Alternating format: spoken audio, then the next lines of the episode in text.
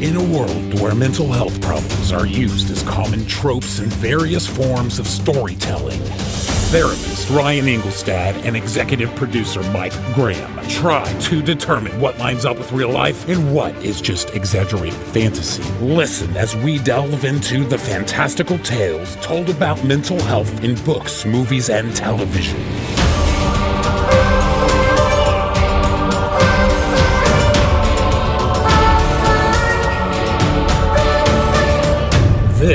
Is Pop Psych 101. Hello and welcome back to Pop Psych 101. I am licensed therapist Ryan Engelstad here as always with my co-host and beautiful producer Mike Graham. I'm glad that you finally acknowledged what has been left unsaid all this time. So Well, thank you. Well, I Mike, appreciate the, that. the people don't know, uh, you know, really what we look like. I would say most of the time. I think we need to correct that actually. Well, we were actually talking about, and maybe people can like write to us and let us know what they want us to do. We were talking about doing like a different cover art or something and doing like a picture of us. And then Ryan suggested maybe instead of a picture, do like a cartoon of us. So I don't know which way to go on that.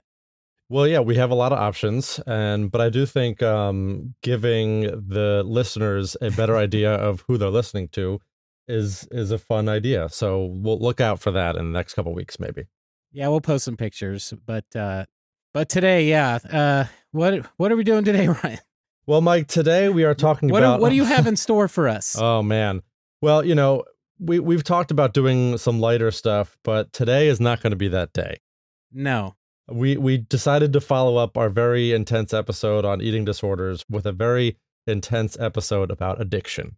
Yeah, another intense to the point where we even had a small discussion last night of pulling the brakes and pushing this one off a week and doing something different this week to break it up.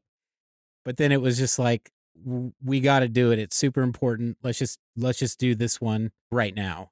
Yeah, so this one being a beautiful boy, one of the reasons is that it's awards season. So over the next couple weeks and months, we're going to try to hit the movies and shows that are being recognized for their excellence. That's right. specifically the ones obviously for us that have you know mental health connections and being that we haven't covered an episode or a movie or a show or a book really that delves deep into addiction we thought what better time than to cover this movie that's based on a book Right.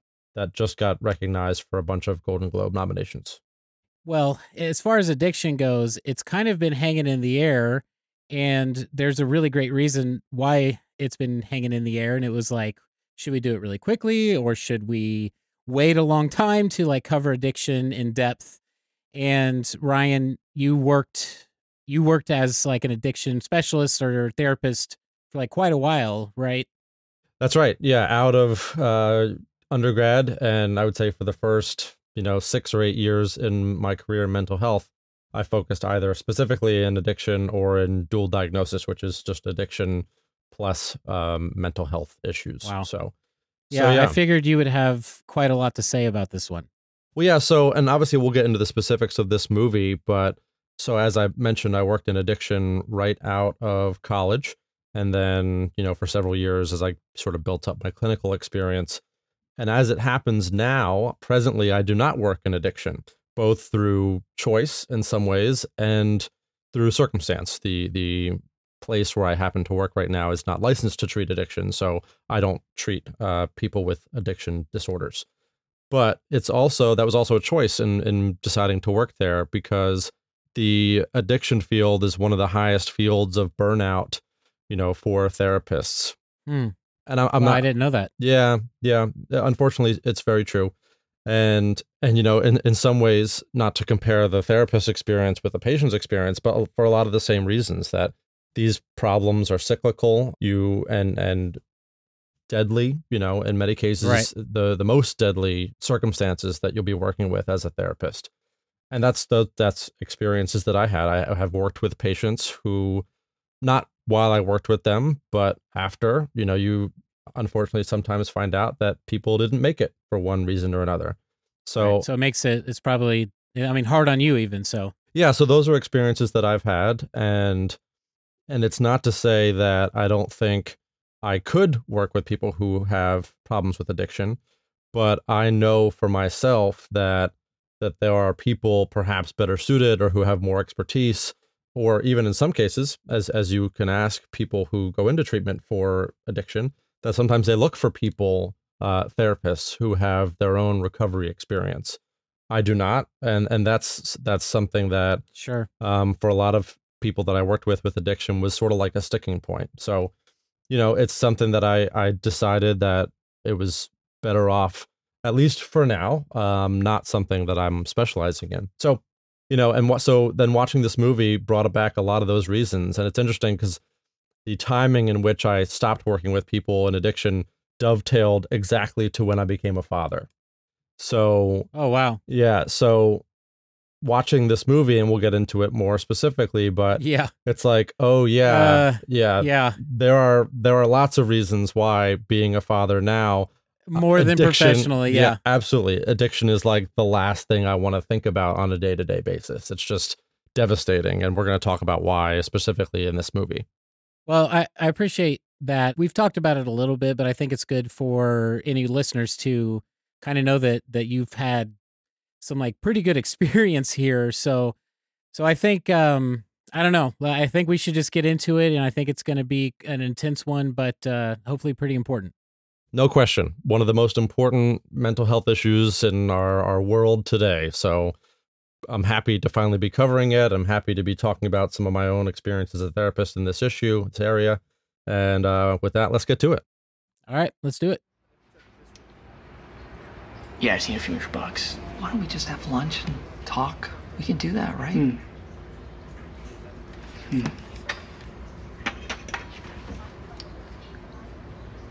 How, what? How's Karen and uh, and the kids? Okay. They ask about you. Is there step up next week? And I know they'd love you. Dad, you're uh, you're guilt tripping me, all right? No, I'm just I saying. feel that they- horrible about myself. I know they wanted you to be there. That's all.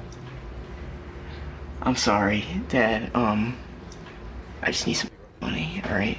So please just give me some money. Where does this end? This is I gotta see this one through. This is kind of working out for me right now. I got five days sober. It doesn't look like it's working out, Nick. Oh, it doesn't look like it's working out. So what? Then No. therapy, huh? You can come home. No, that we'll wouldn't- make it work, please, Nick. Please.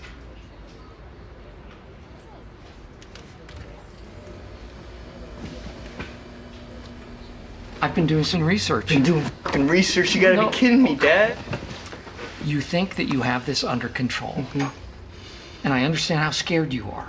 I understand why I do things. It doesn't make me any different, all right? I'm attracted to craziness, and you're just embarrassed because I was like, you know, I was like this amazing thing, like your special creation or something, and you don't like who I am now. Yeah? Who are you, Nick? This is me, Dad. Here, this is who I am. Today, we are covering Beautiful Boy, a 2018 film based on the true events depicted by a book of the same name written by the father of the story, David Sheff. Starring Steve Carell as David Sheff, Timothée Chalamet as his son, Nicholas Sheff, Amy Ryan as Nick's mother, Vicky Sheff, and Maura Tierney as Nick's stepmother, Karen Barber. Nick, having just graduated from high school and accepted into every college he applies for with the hopes of growing his already strong talent for writing, is headed to rehab for drug addiction. His dad and stepmom are mostly unaware of the extremes Nick has begun to take his drug habits to and assume he has mostly been abusing marijuana when in reality, Nick has been using methamphetamines for at least a few months, among many other things. This is just the beginning of a terrifying and heartbreaking true story. Unfortunately, this tale is well known. Nick spends the next few years of his life in and out of different rehabs, always with the promise that he will stop taking drugs. He is desperately trying to fill a hole in his life that even he can't pinpoint. There is no linear path to this story. There is only his dad standing behind him with unconditional love at every turn and every failure. We don't get to see Nick smile into the sunset and beat this demon. We don't get to see his father, David, rewarded for all the years of worry and sleepless nights. In the end, we have a story of love no matter what. We are left wondering if Nick will recover. And the truth is, it's made clear that Nick's recovery will be a complicated journey, and David will be there with him the whole way. Well, thank you for that, Mike. Yeah, it's it's a tough movie to summarize, so I give you credit for that because you know Thank you. both because of the sort of jumpy, uh, non-linear aspect of the way this movie was presented, but also just yeah, addiction in general doesn't have like a clean storyline. So yeah. There's Yeah. no like one, two, three acts about it. You That's know, right. it's especially being based on a true story. It's a Yep. it's almost like a biopic in that sense. hmm very much so. Yeah, it's based on the dad's book. Actually, a lot of it was based on the son Nick's book as well, which I want to say is called Tweak. Yeah, there's one called Tweak and there's one called like Fix. yeah, he's he's written a couple of books that have gone on to be pretty well known as well. So obviously, credit to real life Nick Sheff, who has gone on to obviously to do some things for himself. But we're focusing on this movie in particular. Right. And uh it was it was a really tough one, Ryan. it was a really tough one. I don't know. How'd you get through it? How was it for you? Well, as I mentioned up top, you know, this is something that I have a lot of experience with. And on one hand, it was just like reading an evaluation story or a background story of a lot of different patients that I worked with when I was working in addiction.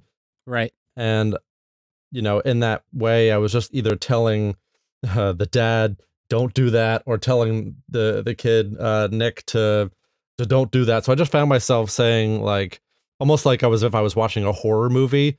Right. You're like, no. Yeah. Oh, just over and over and over and over again. So, so that was what it was like for me.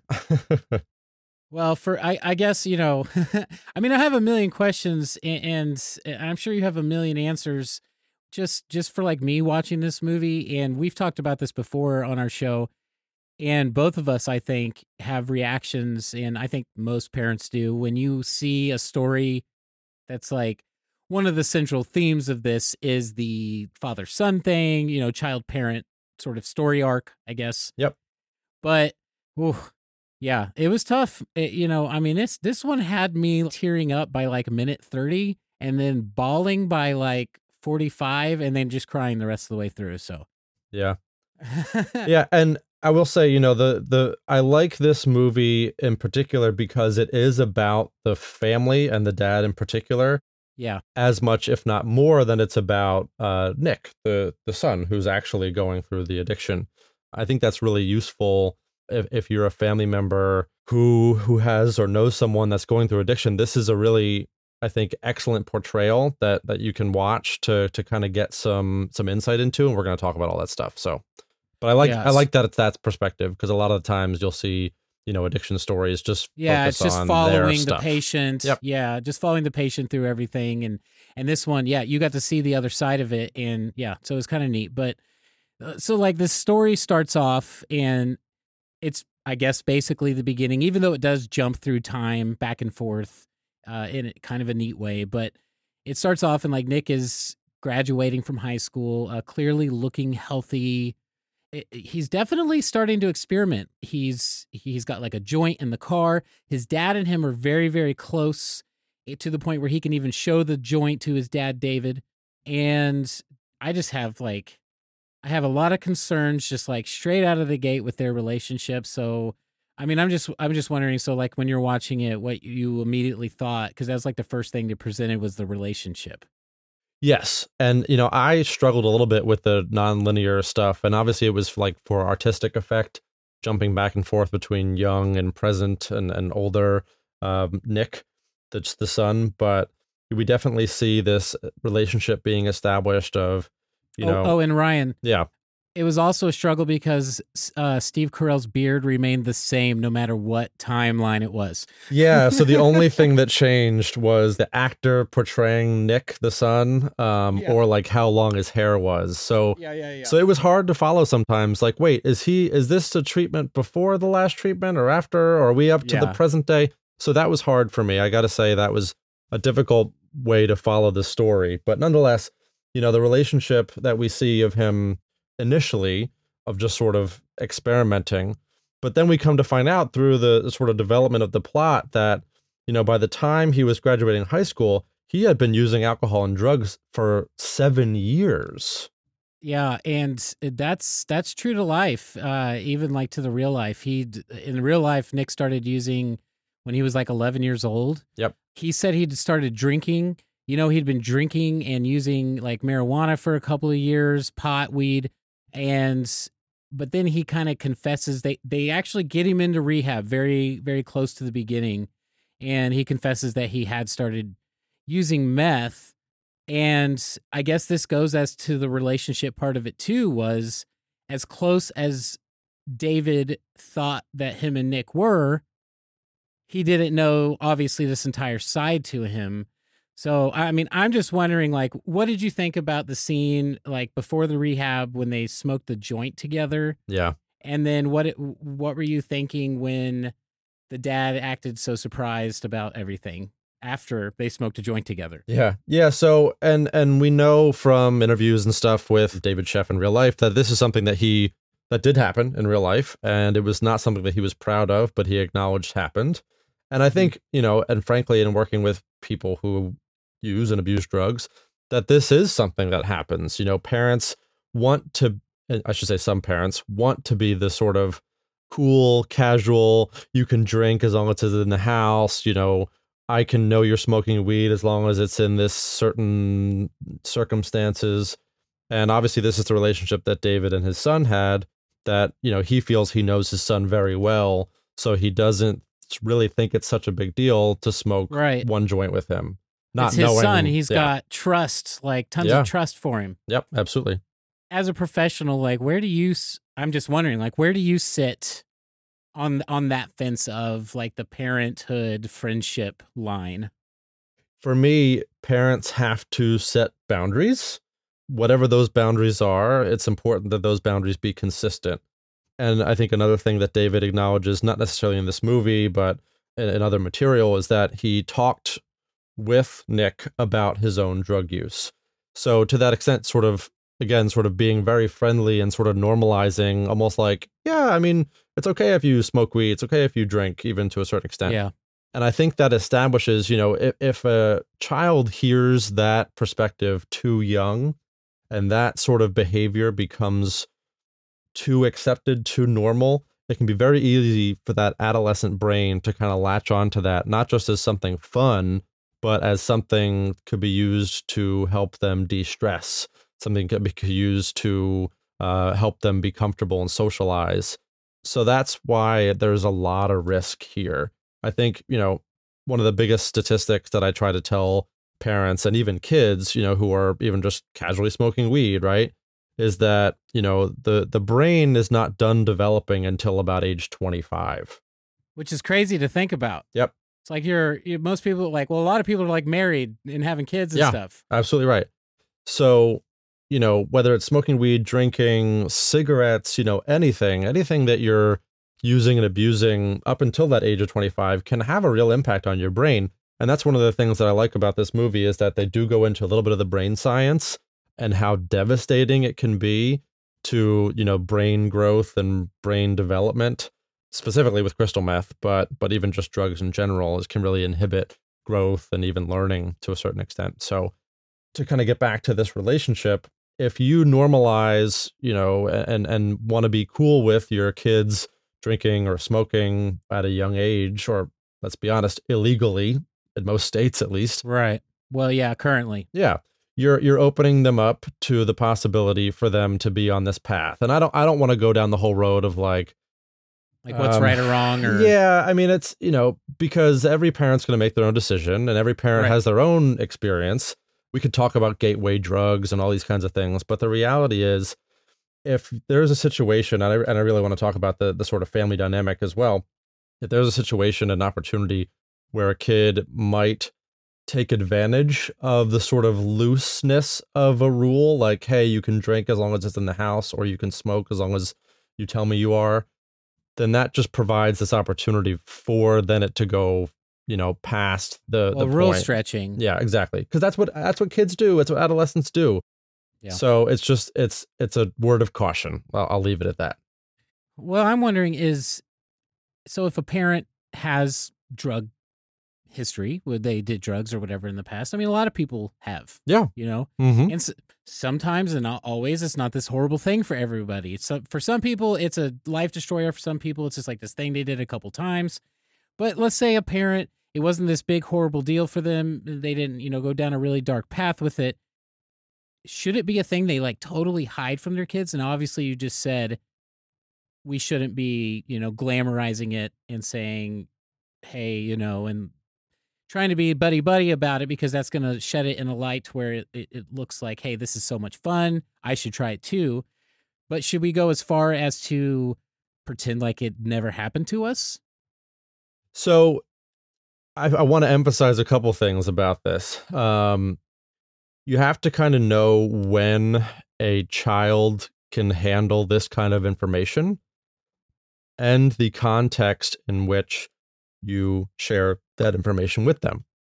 So let's say, let's make up a hypothetical situation. You catch your son or daughter who's in high school with weed or with, you know, a hidden bottle of vodka or whatever, you know, things that happen all across the country.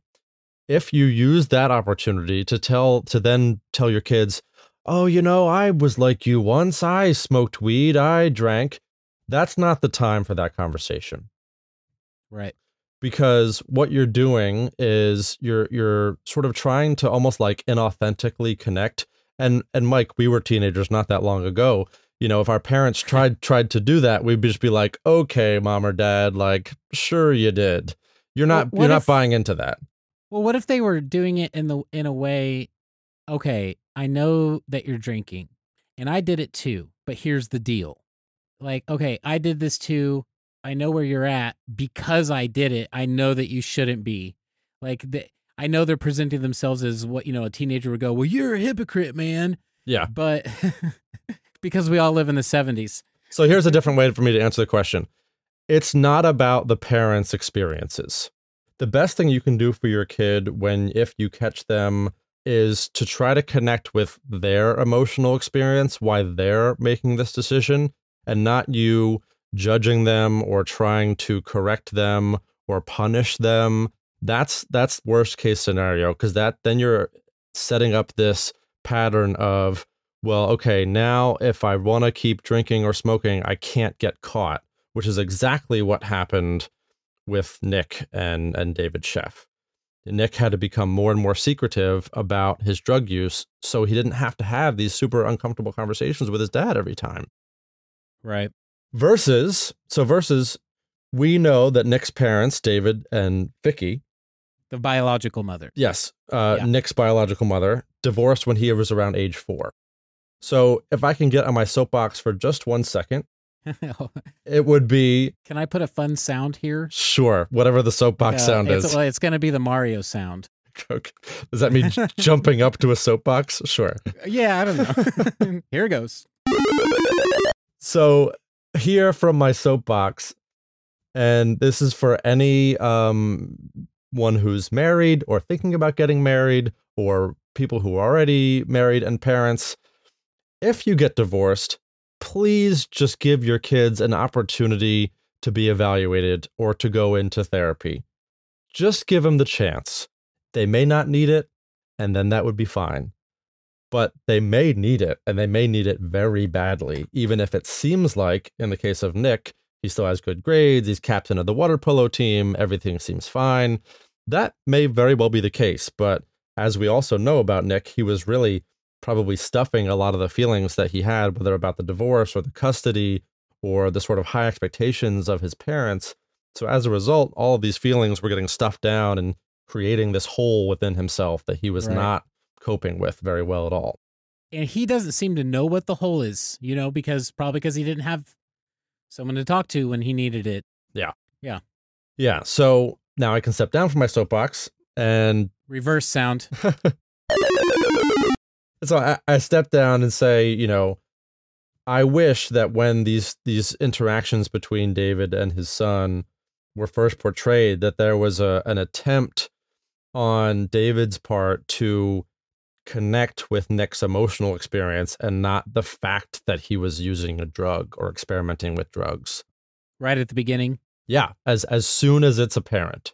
And that's what I was thinking about. So so basically after we get done realizing what's going on with Nick towards the beginning of the movie, he's basically in rehab like right away. Yep. And uh, I mean, a bunch of stuff just pops up for us, I think.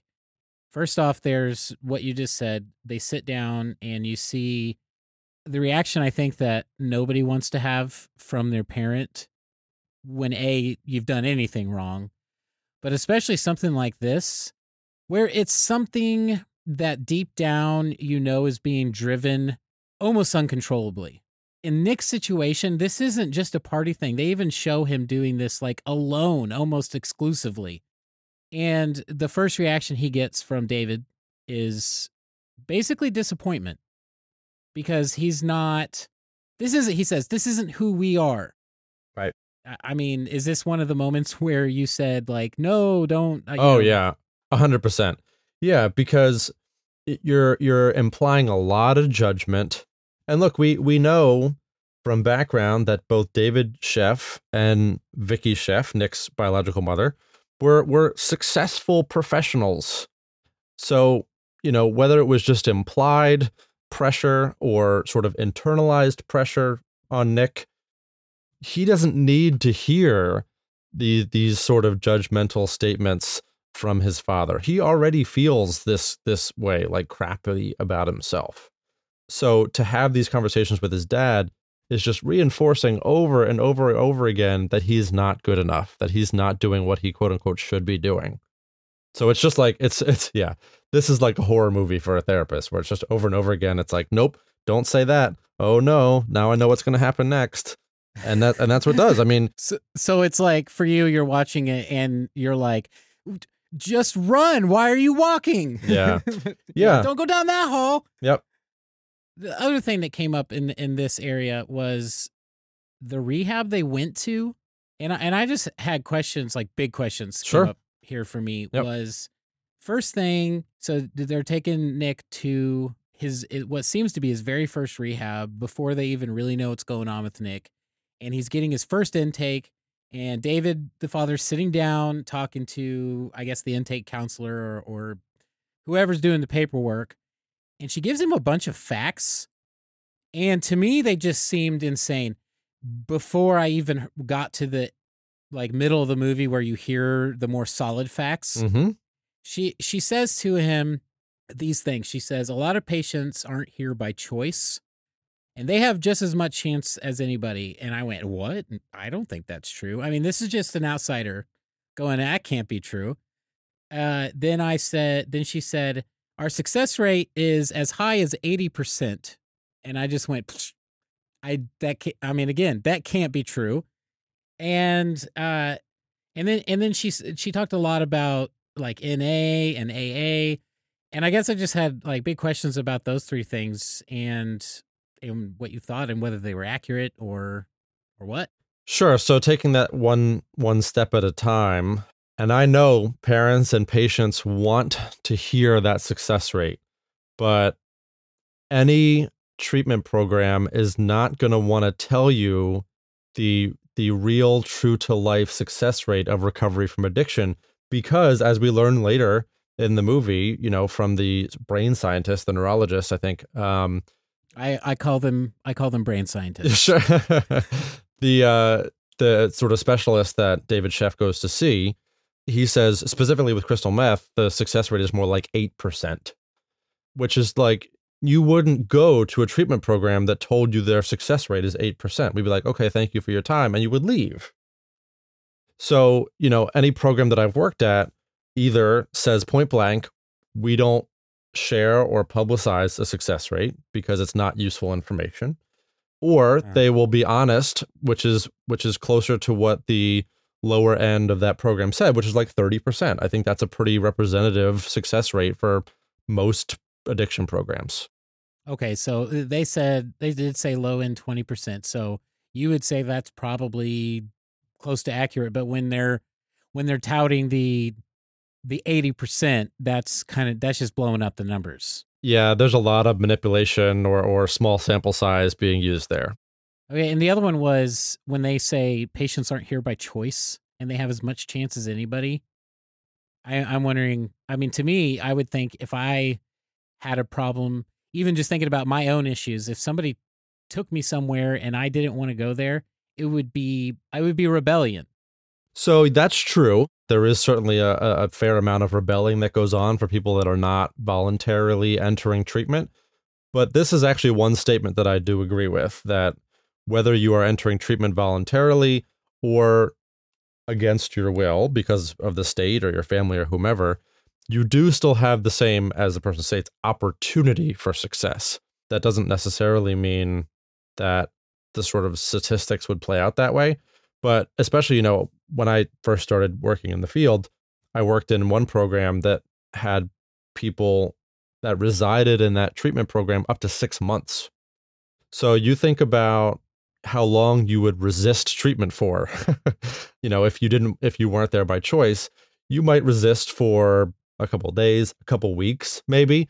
At a certain point, you get to a place where either you're going to decide to leave and and risk the legal consequences, or you're going to accept the fact that you were there and probably try to get whatever you can out of it. So that's why, at least for me, I've I've seen real evidence of this that even people who are forced into treatment can absolutely still succeed. I mean, that's good to know because if you're in a situation and you're wondering whether that's true, you know that there's still a chance for success even if the person you're trying to get to go is is, you know, screaming and kicking on the way in, I guess. Yep. But also I, I did want to talk about the NA and um, AA Okay. and Al-Anon stuff because that is a, a big sort of theme throughout this movie. I got big opinions here. Yeah, yeah, yeah. Happy to talk about it because I think it's something that is hugely popular, but is also, um, I think there's a lot of skepticism around it. I'll just say that. So it, it is, I will say, typically they do have a fairly large presence in treatment uh, settings, like the one that we see at the beginning of Beautiful Boy. And in some ways, it's because AANA, Al Anon, and Nar-Anon for families, it's a really easy support and and like I, I will say um like adjunctive service so even if it's not the focus of treatment or the primary way that you're trying to treat addiction just having it as part of the community let's say is is a benefit to people because the, program that I worked in you would have members of the community actually come into the program and share their stories share their experience, even being willing to become sponsors for people who are still in treatment. So, whatever you think about AA and NA, I've seen the value that people who have success and have experienced success can offer to those people who are still in treatment. So so then you're you're pro- it sounds like you're a big proponent for NA and AA. Well, with with the caveat being it's not enough by itself. Okay. I, I guess my big I have big issues being that and this is not uh for or against anybody's way they believe or not, but I just think it's unfair to people that don't uh because I, I think the last isn't the last step in like NA is that you have to give yourself up to Christianity or something like that. Well, it's it's generic. It's your higher power, whatever you identify that to be. Okay. And and this isn't like saying like, oh, you know, you shouldn't do that. What I'm saying is that as as a people, not everyone feels that way. So being inclusive, I'm uncomfortable saying that everyone should it, like a treatment facility should say everyone has to go through this program. Yeah, no, I totally get that. And I think that is a big turnoff for people, the sort of perception that it's like a spiritual or religious program. And, uh, you know, I've worked with people who identify as atheists and things, and, and in that sense, they're very opposed to this sort of approach. But what I always tell them is that you can sort of take whatever you can from a, a resource like AA or NA, even if that's just a place to go to on nights in which I would find myself drinking and leave the rest. And there are a lot of you'll hear a lot of sayings in A and NA like that, where you know, if they can help you, you they they welcome you. So they're not going to judge you or kick you out because you don't worship a specific god or higher power. And frankly, there there are similar programs, you know, sort of without the spiritual component that sort of offer these same benefits. So Kind of like the steps, like steps Yes. minus the last step. Yep. Okay, okay. Totally makes sense. And, and like I think the steps are valuable, but I just that's what I was thinking. Like if it's an inclusive thing, I think that just makes it hard on some people. Yeah, I mean, I, I work with people who identify their higher power as Mother Nature, or I don't know if you're familiar with the flying spaghetti monster, which is like uh Love that. yeah, exactly. um, so so all of that stuff, and and none of that, none of those beliefs are going to be excluded from participation in AA and NA. So I, I always try to make people aware of that. okay, so I wanted to talk about David Sure. and and what your thoughts on David were and and I so he blew me away as a father. And and I know that you kind of were screaming at him there at the beginning about his initial reaction. For me just as a parent looking at him like I couldn't hold that against him because people don't know how to react. Like they they don't know what to do or what to say. Like they're not they're not trained, you know what I mean? True.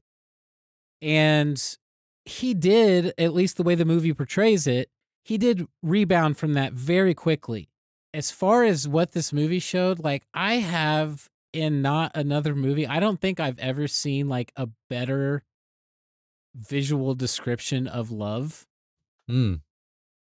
Uh I mean this this was like the the most unconditional love I've ever seen in a movie. The way I feel about my kids is I like I felt that in the screen when I was watching that. He throughout the whole movie just I mean he sticks by his side even when it's tough love. He's to me that was he was still on his side. He does get to a point where he says he can't help him anymore, but that's because he's trying to do the right thing. Mm-hmm. But uh, I'm wondering if, from your side of the things, and I'm speaking from the parent side, that I was stunned by him, taken back, and like, oh my gosh, if only I could be that kind of a parent to my kid and just be there for them no matter what. But I'm wondering if when you're watching it and you said there was a lot of no's, don't do that, like, you know, where could David have steered things in a different direction? Do you think was he was he too unconditional about things? So no, it's and I should I should qualify that previous statement with even when they were oh no's, it was also followed up with but well, I mean, I kind of get why he did that. Like even Okay, even okay, okay. like I understand him, I should say. You know, I, it's not that I uh, judge the the approach that he took. You know, because I, I do I do understand it because I've worked with parents like David Sheff, where they they are not going to give up on their child. They are going to attempt every sort of different uh, uh, treatment and approach, and you know, look for them on the street and calling hospitals and morgues and all these sorts of things. And these are sad and scary, but true to life things that parents sometimes have to do when they're at these sort of um, breaking points. And things that David did in real life, like Yes. call if if uh, Nick was missing for a couple of days, he would call hospitals and morgues Yes. just to make sure. Yep. I mean, well, like when I said this movie was heartbreaking, and, and you said it earlier, it really did look at this from David's perspective mostly. Yeah. And I mean, I can't even imagine the struggle. I- think, I think for me, this movie was important because this didn't show how horrible it was to be addicted to drugs. This showed how horrible it was, not even how horrible, but how hard it was to love somebody that's addicted to drugs. Yeah, I mean, no question. And I think if if if anything, as I'm going through my notes, you know, with my thoughts about David, the only thing that I'm like, oh man, David, what are you doing? Is that there was a scene where he like pulls something out of his own wallet and snorts, I think, cocaine. No, it was meth. Was it meth? Yeah, yeah, yeah. It's meth. You can tell because the crystals are larger. Okay, that's fair. I don't know And- why I know that, Ryan. Well, no, I, I, you're probably right, but I, I wanted it to not be Crystal because that just seemed like how could you make such a terrible decision? Not that it's, you know, cocaine would still be bad, but um, I mean, no, yeah. even even I was like, I mean, I was worried about him.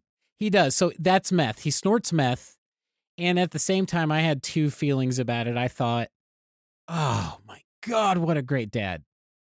He snorts this meth. He goes out and he's like, he's basically being like a detective.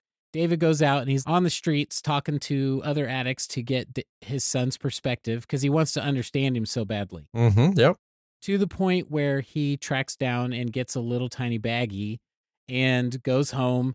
You know, he snorts that. And I, where I was like, oh man, you know, he just wants to understand his son. At the same time, I was instantly like, he's going to be addicted to drugs now. Right. And, Yeah, and There, there was very little upside to that decision. yeah, I was, what did you think? was it, you were probably screaming, I'm sure. Yeah, I mean, and look, I, I totally understand wanting to understand what your your child is going through. You know, trying to be able to almost in some way like share an experience, so you get a, a different perspective on why this is so hard for him. But that's not the best way to do it. Maybe just try and and this is and and you know, I'm sure the relationship was more complex than the way it was portrayed in the movie. But every attempt at an emotional connection that David made, it always came across to me as him basically saying to Nick, "You're better than this." Really? Well, yes. And and that's me saying that knowing that that's how Nick was taking it. I don't know. I'm sure that was not David's intention, but it, it all had this feeling of you've got such great potential and what about college and and, and that obviously shifts at a certain point, but all these sort of attempts to connect with his son, you know, have this this sort of veneer of this shouldn't be happening and and this is something that I tell my parents uh, that I work with, and not my my personal parents, the parents of patients that I work with. Should statements are judgments, your, Right. your children will take them that way. So if you tell them they shouldn't be doing something, that's fine. You can you can want that, you can believe that, but when you tell them that, they're going to hear, you know, a, a certain amount of judgment from that statement. So I always try to shift it to you know, next time I want or I would like you to blank. So now it's setting positive uh, intention for the future and not pass judgment on their behavior. You know, and to your point there, Nick even said uh, two different times in the movie when he was saying he was going to get better and go to rehab and clean up for everybody. During some of his first attempts, two different times he said, uh, one, he said, uh, I'm doing this for you. And Yep. then the other time said, I want them to be proud of me. Yep. So his recovery at those points had nothing to do with himself. And that's where I was instantly like, he's he's nowhere near ready for this. Yep, that's right. Yeah. And and you know the other big thing, you know, as we look at this relationship is that and this is a big thing I harp on with parents is David sort of repeatedly asks why why are you doing this? Why are you um not necessarily doesn't outright say why are you like this, but it that comes across. That's such a hard question for someone in addiction because as Nick sort of states, he knows why, but he's ashamed of it and he doesn't want to say it out loud, obviously. But but also like harping on the why is not what focuses on the sort of future change. It focuses on the like what happened to you or what did I do wrong or what did you do wrong? And none of that is really useful when when we're trying to to make positive changes. Okay, we're gonna take a quick break and then and then we're gonna be right back and we're just gonna continue this conversation, but we'll be right back. You are listening to Pop Psych 101, a show discussing mental health and popular culture through two perspectives a patient and a therapist. We explore the accuracies of how mental illness is portrayed in movies, books, and television, for better or worse. All right, and we are back. All right, Ryan. So we covered, I think, a whole bunch of this as far as the important parts of the movie up front. Uh, a lot about how David reacted, Nick, and his initial getting into rehab, uh, his struggles with his addiction, his family dynamics, and all that kind of stuff.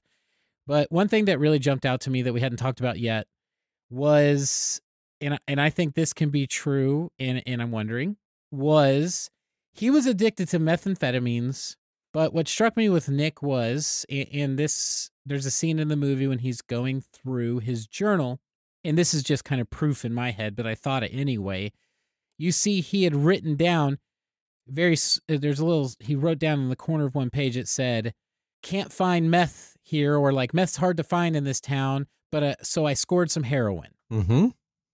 And so that just kind of like confirmed what I was thinking was, and I'm wondering if this is true for a lot of addicts, is it's not about maybe the particular drug they're on, but it's more about not being sober. 100%. Yeah. I mean, you know, we know from other things that Nick Sheff has done and written that he did not like himself. He even hated himself. So, what the drugs did for him was they made him feel this different euphoria. Um, actually, another quote that sort of echoes this from his journal was that, you know, he's, he writes, When I discovered drugs, my world went from black and white to technicolor. I can never give that up. So I tell people what they want to hear. Right. So it's this experience that it's not necessarily about crystal meth, exactly what you said. It's about the drugs doing something for him and his view of himself and the world that he can't find anywhere else. And we also know um, that they don't depict this in Beautiful Boy, but we know it from um, Nick Sheff's memoirs that he goes so far as, as to as to prostitute himself. Yeah, he did. So, you know, he's really looking for love and and and positive self-view any way that he can get it.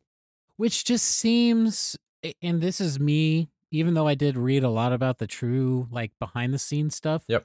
But just going from the accuracy of the portrayal, that seems weird or or just like but the love is there like your dad and even like out. They didn't show it a lot but i'm sure his mother and his stepmother his dad like you are loved. But he said like he he prostituted out uh as a male prostitute. He said he's a straight male. He would have preferred women but it was too hard to do that. Like women you know they didn't go out to get uh guys for prostitutes. So he had to do men but he said that was fine Mhm. because he was just looking for someone that wanted him Yep. you know and loved him and i'm just uh, i don't know you feel bad you feel, i mean you feel horrible Right. So I mean, you said, you know, but Nick, your your parents do love you. But I, I go back to the divorce and this like original wound for Nick, and it's a cliche, but there are reasons that that whole thing of like, you know, your mom and I are getting divorced, and it's not your fault.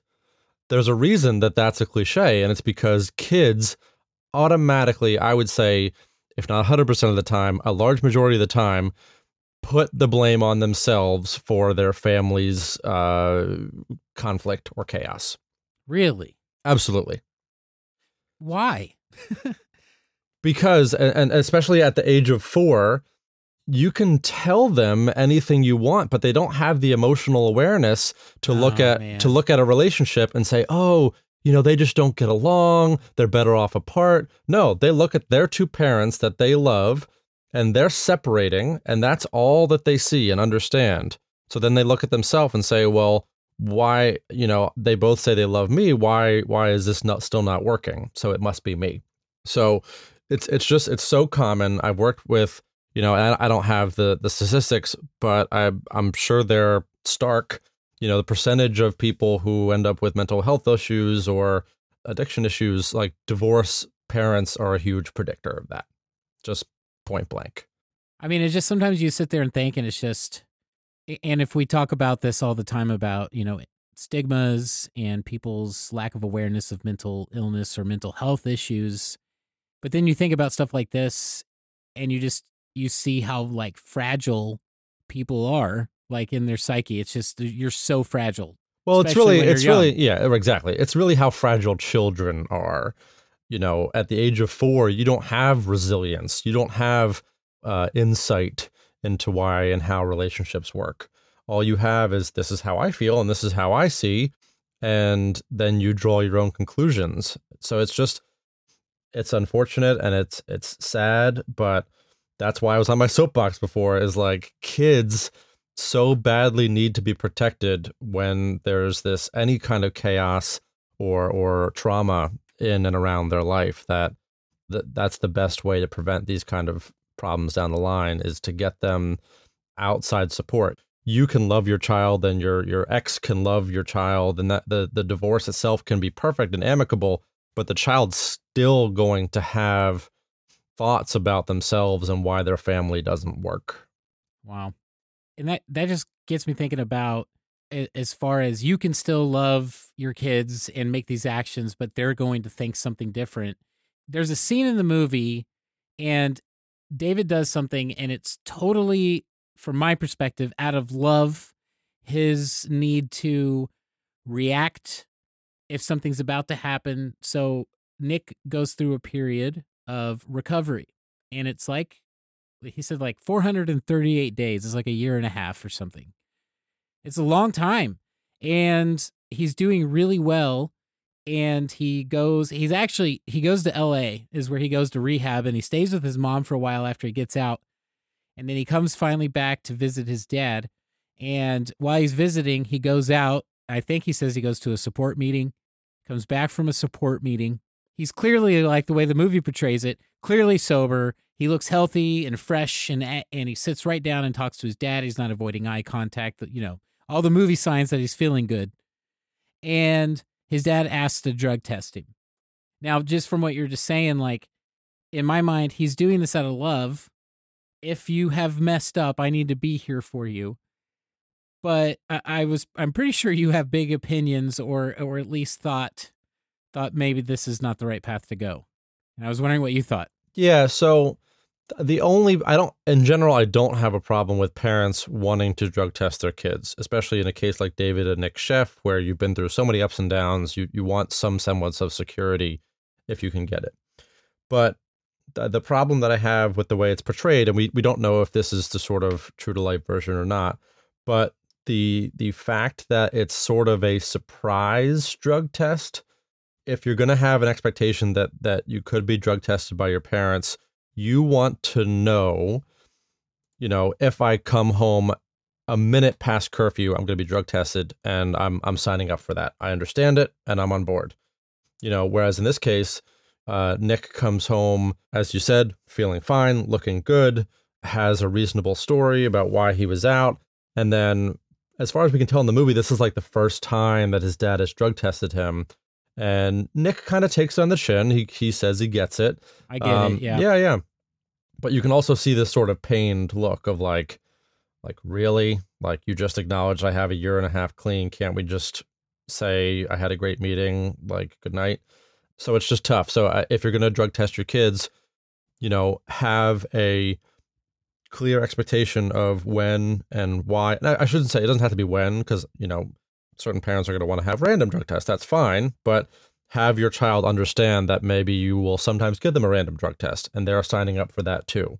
So I just want there to be as clear expectations as possible. So that way the, the sort of pained look and pained experience that Nick experiences doesn't have to be part of this equation. He he drug tests him and then the next I think it's the next day he he relapses. He calls his sponsor and his sponsor tries to get him to to not relapse, but he ends up relapsing. Do you think that the night before had anything to do with that, like the drug test thing? It certainly could have. I mean, as we talked before, you know, Nick sort of sees himself and and constantly feels like he's disappointing his father. So even when he's clean, his father doesn't trust him. I mean, his he says, "I trust you. We just need proof," which is like. Uh, you could possibly say. Exactly. He calls him out on it, right? And and I agree with Nick. You know, it's like if you want to drug test me, just say like I I want to drug test you. Like I don't trust you. Yeah, exactly. And and I think Nick would have responded better to honesty than this sort of like contradictory statement. So there's no question for me that Nick was affected by that um, expression from his father. I don't think the drug test by itself was like the huge trigger, but the sort of emotional interaction we know is like a sticking point for Nick. Yeah. And just to take things to real life real quick. So that's what happens in the movie. He he does the drug test, the next day he relapses. So we're looking at it from that perspective here on the show.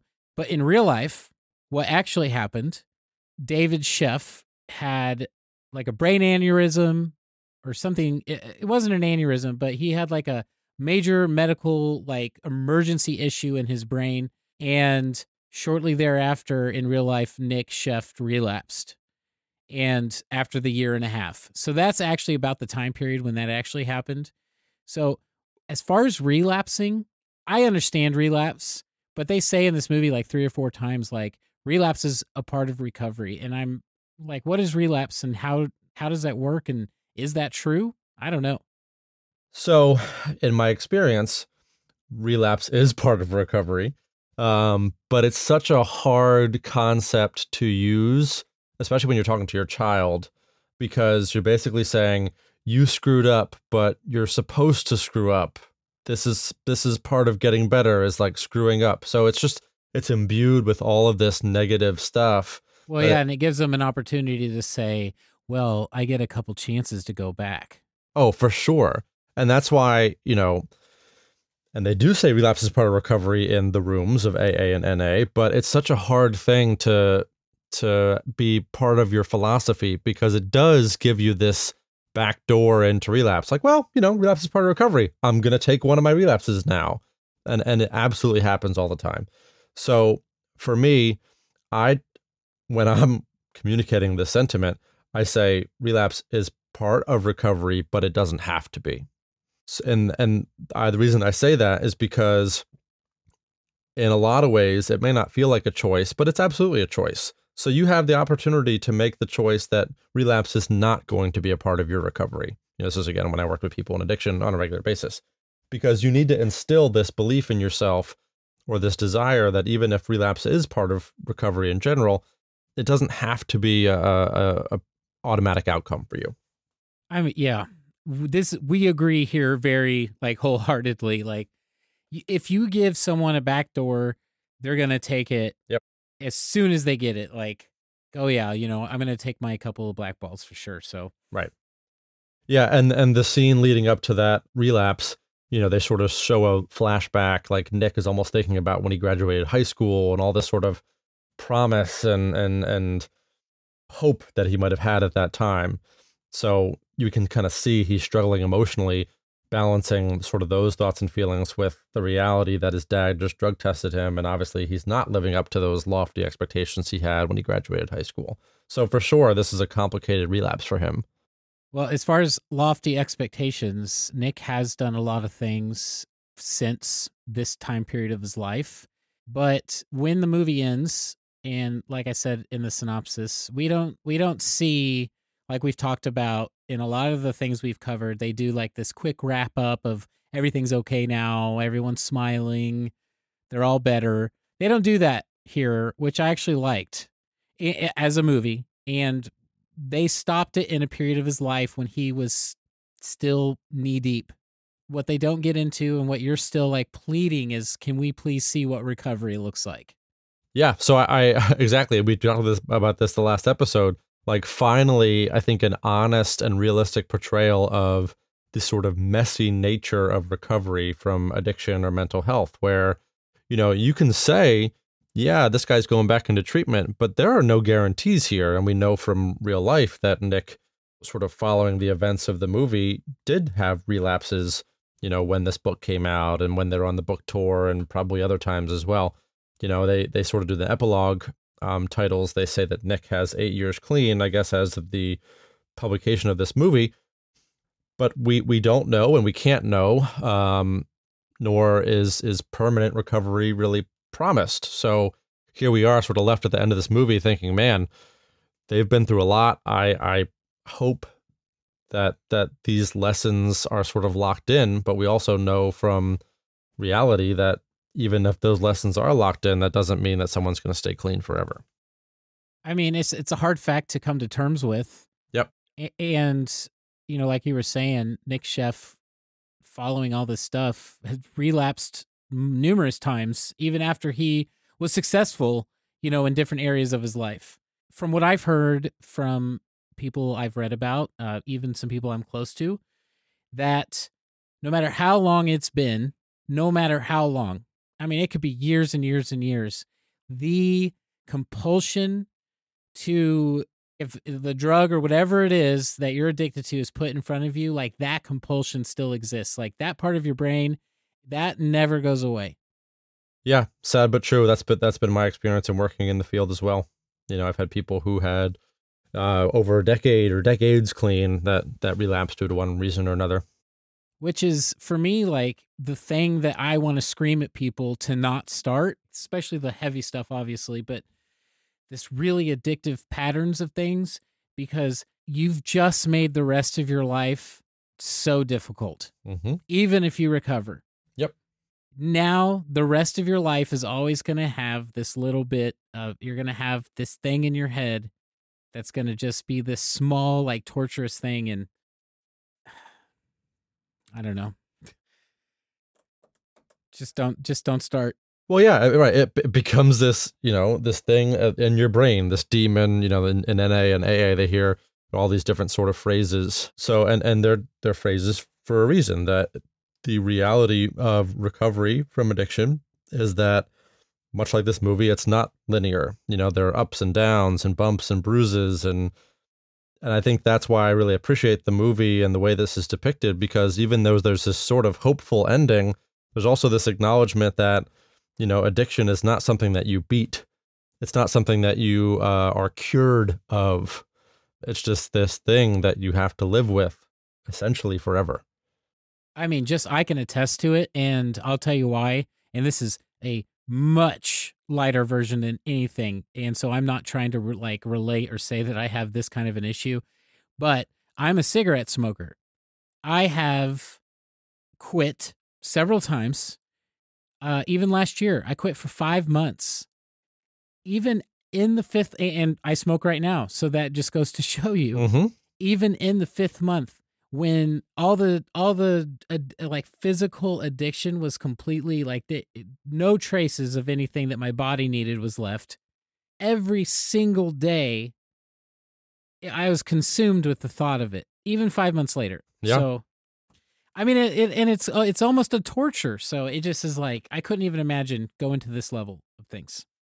Yeah yeah and, and sa- scary and sad and and that's why you know this this movie is so intense and and dark is because it's it's real this is what it's like for both the person going through it and for the family there's no hiding from it Right. And, and I think that's a good point for us to say.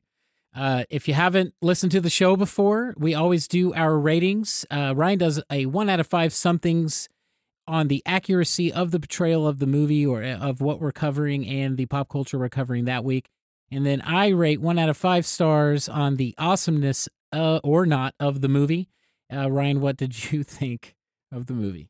So uh, this week I did one out of I did out of five everythings because uh, Oh the, man, don't make me of, cry uh, right now. Well, well, I I liked that. That was something that I liked. Is that this sort of um, uh, consistent sort of goodbye that David and Nick Sheff have? Is they, you know, when when Nick is younger, his dad says to him, "I love you more than anything," or "I love you more than everything," and then their goodbye just becomes like everything, everything they say to each other. So just out always- of- they just say everything. yeah, that's right. So out of five everythings, Mike, I am happy to give this movie five out of five everythings. Woo!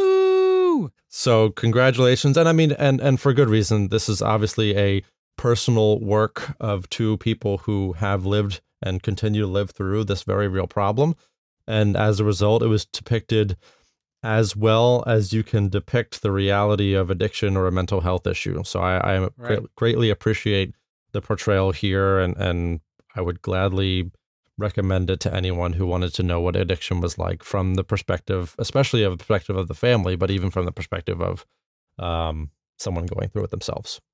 You, you know, but we've covered a true, you know, like a, a story written by a person from Yes. their true story perspective, and it did not get the five s- the five somethings. That's true. So that that just speaks to I think the fact that this was they both wrote books about it, so we got both perspectives like rolled into one.